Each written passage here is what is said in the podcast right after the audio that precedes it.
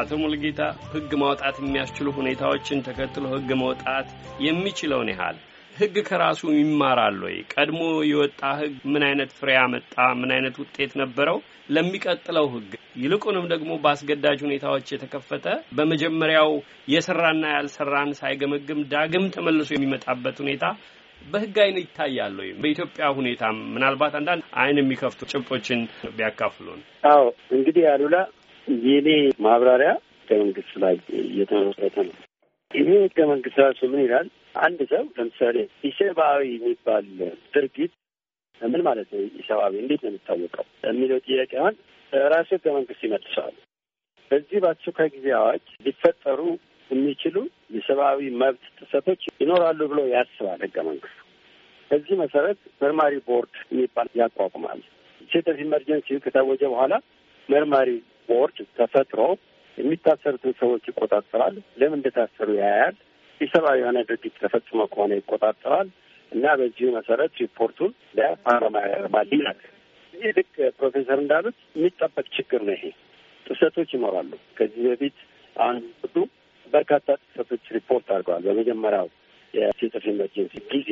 ሌላው አቶ አደላ አሁን እንደጠየቀው state of emergency የወጣው በህገ መንግስቱ መሰረት ነው። በጣም የሚገርመው የ state of emergency concept እዚህ አስቸኳይ ጊዜ አዋጅ ጽንሰ ሀሳብ የሚገርመኝ ህገ መንግስቱ ራሱ አውጥቶት ህገ መንግስቱን ራሱን ያንጠለጥለዋል። ግልጽ ከሆነ ያባ እስኪ ለአድማጮች እንዲብራራ ፈታ ፈታ ያደርጉልን። አዎ ህገ መንግስቱ ራሱ መንግስት ማለት መንግስት ስለ ፓርላማ ማለት ነው።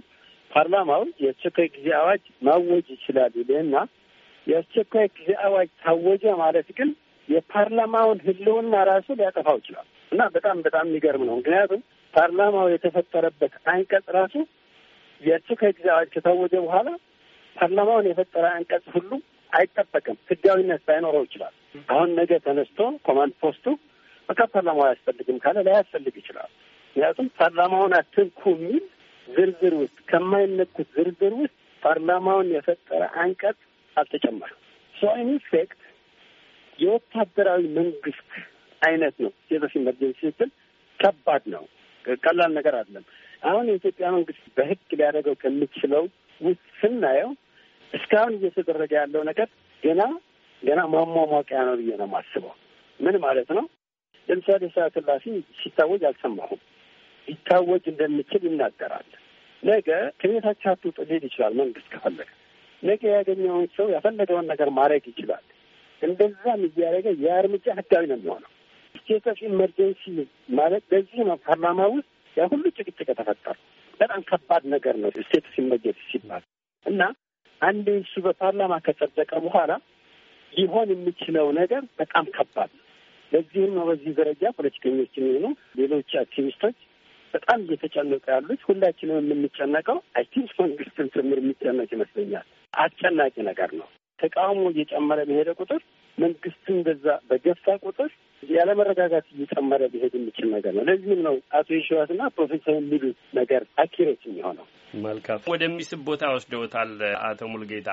የአስቸኳይ ህጉን የስልጣን ወይንም የኃይል አቅም የማስፈጸም አቅም ገደብ ያለሽ እንዳይመስል ነው። ምንም እንኳን አራት ገደቦች ቢኖሩም ሊለውጣቸው የሚችላቸው የአኗኗር ዘይቤን የህግን መሰረት አገሪቱ ውስጥ ስርዓት የሚካሄድበት ሁኔታ የመቀየር አቅሙን ነው አጉልተው ያሳዩንና ከቡድኖች ፍላጎት ባሻገር በግልጽ አሁን እርስዎ በሚገልጹት ደረጃ ህጉን ራሱ ለመጠቀም ከሚፈልጉት ወገኖች ጭምር ግልጽነቱን በዚህ ደረጃ አላየንምና ሁሉን ነገር እንዳይዝ ማን ነው ጠያቂው?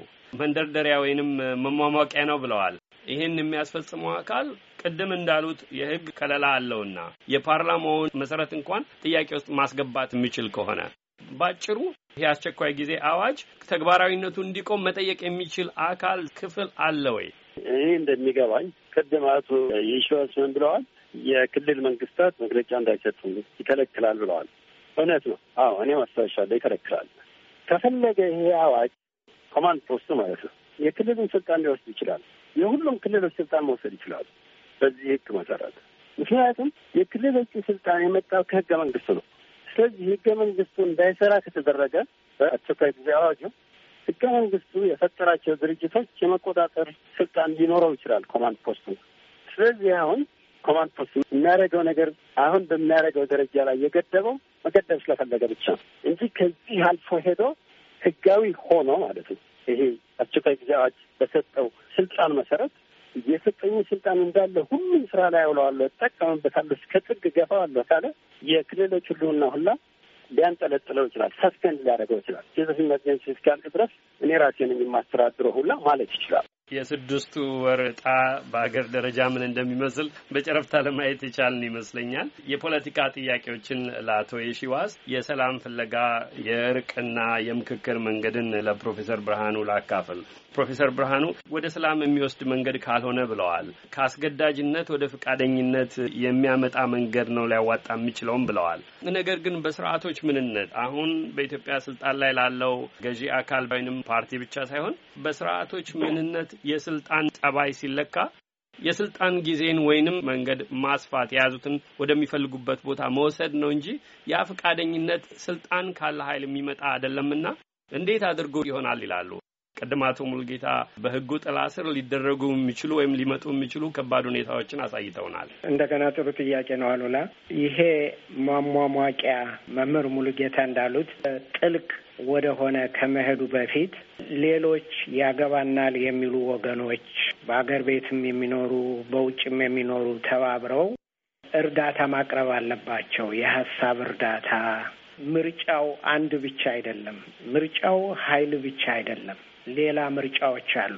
ሰላማዊ የሆኑ ገንቢ የሆኑ ምርጫዎች አሉ እና እንዲያ እንዲሆን እኔ ከዚህ ሀገር ባለ የሽማግሌዎች ፎረም ስም ከፕሮፌሰር ማሞ ሙጬ ጋር ሁነን ይህን ወረቀት የጻፍነው እንግዲህ ለዚሁ ነው።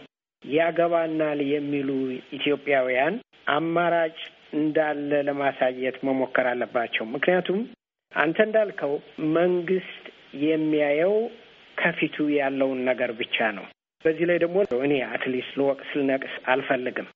የማውቀው ግን የችግሮች መፍትሄ ሳይንሱም art ኡም የሚያሳየው እንደዚያ ባለ ጊዜ ሌሎች ጣልቃ ገብተው ለችግሩ መፍትሄ የሚሆኑ የመወያያ መድረክ አቋቁመው ሰላማዊ የሆኑ እርምጃዎች እንዲወሰዱ ማድረግ አለባቸው ብሎ ነው የሚቀርበው።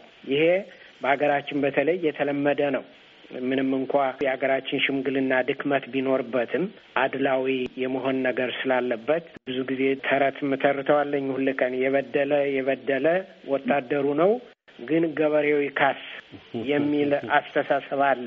ባለፈው በ two thousand five በፈረንጅ አቆጣጠር ምርጫ በተደረገ ጊዜ የሆነው ነገር እስረኞች የተፈቱበት መንገድ ይሄ ነው።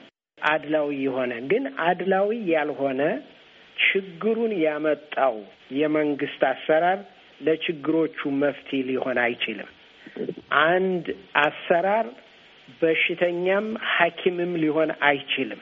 ስለዚህ እኔ እንደሚመስለኝ መንግስት ፈቃደኛ ቢሆን አማራጭ ኃይሎቹ ፈቃደኛ ቢሆኑ እና የውይይት መድረክ በቅርቡ ተፈጥሮ በዚያ ውይይት ለኢትዮጵያ ችግሮች ብዙ መፍትሄ ለማቅረብ ይቻላል ብዬ አምናለሁ። ግን ከሁለቱም ፈቃደኝነትን ይጠይቃል፣ ከመንግስትም ከአማራጭ ኃይሎችም። ይሄ ካልሆነ ቅድም መምህር ሙሉጌታ እንዳሉት ከጫፉ ላይ ያለው አያያዝ አሁን ወደ ጠለቀ አያያዝ እየሄደ የሕዝብን መብት መግፈፍ ብቻ ሳይሆን ለጊዜው እሱም ያሳዝናል፣ ለረጅም ጊዜ ልንወጣው ወደማንችለው ፈተና አገራችን ሊከተወት ወገኖቻችን ሊከታቸው ይችላል አማራጭ ሀሳቦች፣ አማራጭ አሰራሮች፣ አማራጭ ድርድሮች የሚደረጉበት መንገድ ቢፈጠር ጥሩ ነው ባይነን። የመፍትሄ ፍለጋው ንግግር ቀጥሏል። አድማጮች፣ ውይይቱ አልተቋጨም። ሰዓቱ ነው ያለቀው። ሳምንት ይቀጥላል።